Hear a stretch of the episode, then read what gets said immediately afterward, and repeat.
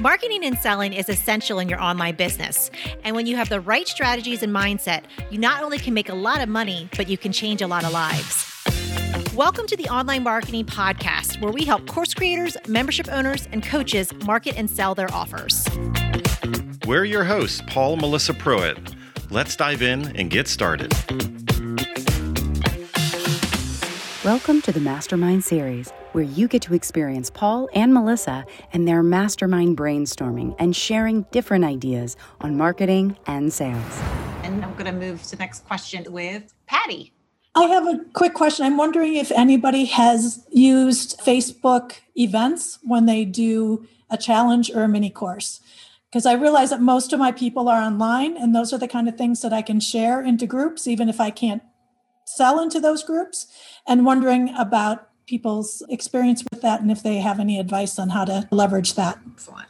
Great question. So, has anybody leveraged Facebook events in your launch or your promotions to drive interest and traffic? I have, but is anybody else? Because I'll geek out on this for a couple minutes. All right. So if you have a Facebook group that is under 500 people, now this is as of me saying this right now, of course. If you create an event inside of your own Facebook group, you can invite all 500 of those members to that event. They will get a notification that they were just invited to an event. Now, I'm not as concerned about the event itself. You're just going to leverage the event because I do use this strategy on all of our launches. So, what you want to keep in mind the moment they go over 500, you can only invite your actual friends that are inside of that Facebook group. So, there's a difference in that moment. Okay. So, if you have a small pop up group or anything, you can invite those people. If it's 500 or under, at least as of this moment, they'll all get a notification. So, I want you to think about that. So don't invite people over the weekend because they're probably doing other things. What I want you to do is think more strategically you want that notification to pop up in their notifications box like in the middle of their day. So if you're in the time zone or if you're in the country of the people that you're serving, I want you to create that event during the period that they would get a notification. Not first thing in the morning when there's already 80 notifications there that came in overnight. I want you to be the number one, oh, something you just got invited to an event. Because if they're on Facebook right now, they're going to see it. So you take advantage of that. These days, you can do an online event, which means you can put a URL in before you used to have to put an actual physical address. So these days, you can put a URL. But what I want you to do is think of the event name as a headline, as a hook. Don't think of it as an event. You get a notification so that you're invited. It's going to say it on Facebook. You just been invited to an event, and then it's going to pop and it's going to say the name of the event. That is a hook use that to get people to click on it. Don't be so literal on what the event is because the event name is not as attractive as the hook, a promise, a question, you know, like statement, like whatever it is, like use it as a headline. Okay. Now, anytime that you change the time on an event, people that did say that they're going will get re notified. New notification pops up. Just something to think about. You might be able to do use that strategically okay? Now i don't bank on the event itself to drive the real traffic. I'm using it as a notification machine. Now those events in your own group you can't share it externally of the group okay? So what i recommend is that you go in and you actually create an event from your page and if you're allowed to share an event in other groups like you just said this is only do things that are ethical and that's allowed in these groups if you can share that event in the groups that you're talking about, then this is the side benefit I want you to think about is that an event from your page is a retargetable audience if somebody interacts with that event.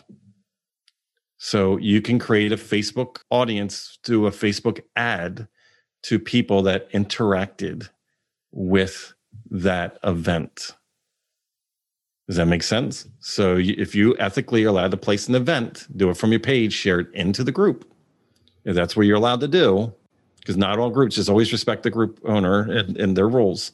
But if you're allowed to do that, anybody in that group that interacts with that event itself, if they look at it, if they go through, even if they say they can't join, it doesn't matter. As long as they interacted with the event, you can create a Facebook audience based on that and you can serve ads to people upwards to 365 days later to people that interacted on that. Event. Oh, so and then if I repeat this event, then you can go back and target those people again, or Yep, you can just keep adding custom audiences, stack them all up inside of an ad. Okay. Yep. Strategically, it's named Finding Dr. Right for rare disease patients. And mm-hmm. I've finally started reaching people with memes and have a meme that has really well received. People are sharing it. Just basically, it takes a rare doctor to treat a rare, to care for a rare disease patient. And then I asked how many doctors have you seen before you got the care you needed and lots of comments lots of shares lots of likes is that something that you would use as the the image for the event then so that it could lead into finding the right doctor? If it supports the event messaging. Now, what I would say is, is that image or that meme, is that on your business page? It's on my now? business page. Okay. Well, what I would yeah. personally do is you can advertise the event itself after you create it. You can advertise the event to people that have recently engaged on your page. Okay. So then what that would do is all those people that have been sharing it and liking it and it going viral, that event will go back to those people and make them aware of this new event that you have. So you can do a cycle, you know, you can leverage that, get interactivity on your social media.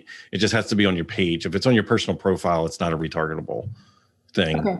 Yeah. And if I share from my page into a group, it's still collecting all that data, right? Yes. Okay. Yes. Yep. Cool. Christine had asked in the chat, does the event automatically invite all Facebook group members if less than 500, or do I need to take a step to do so?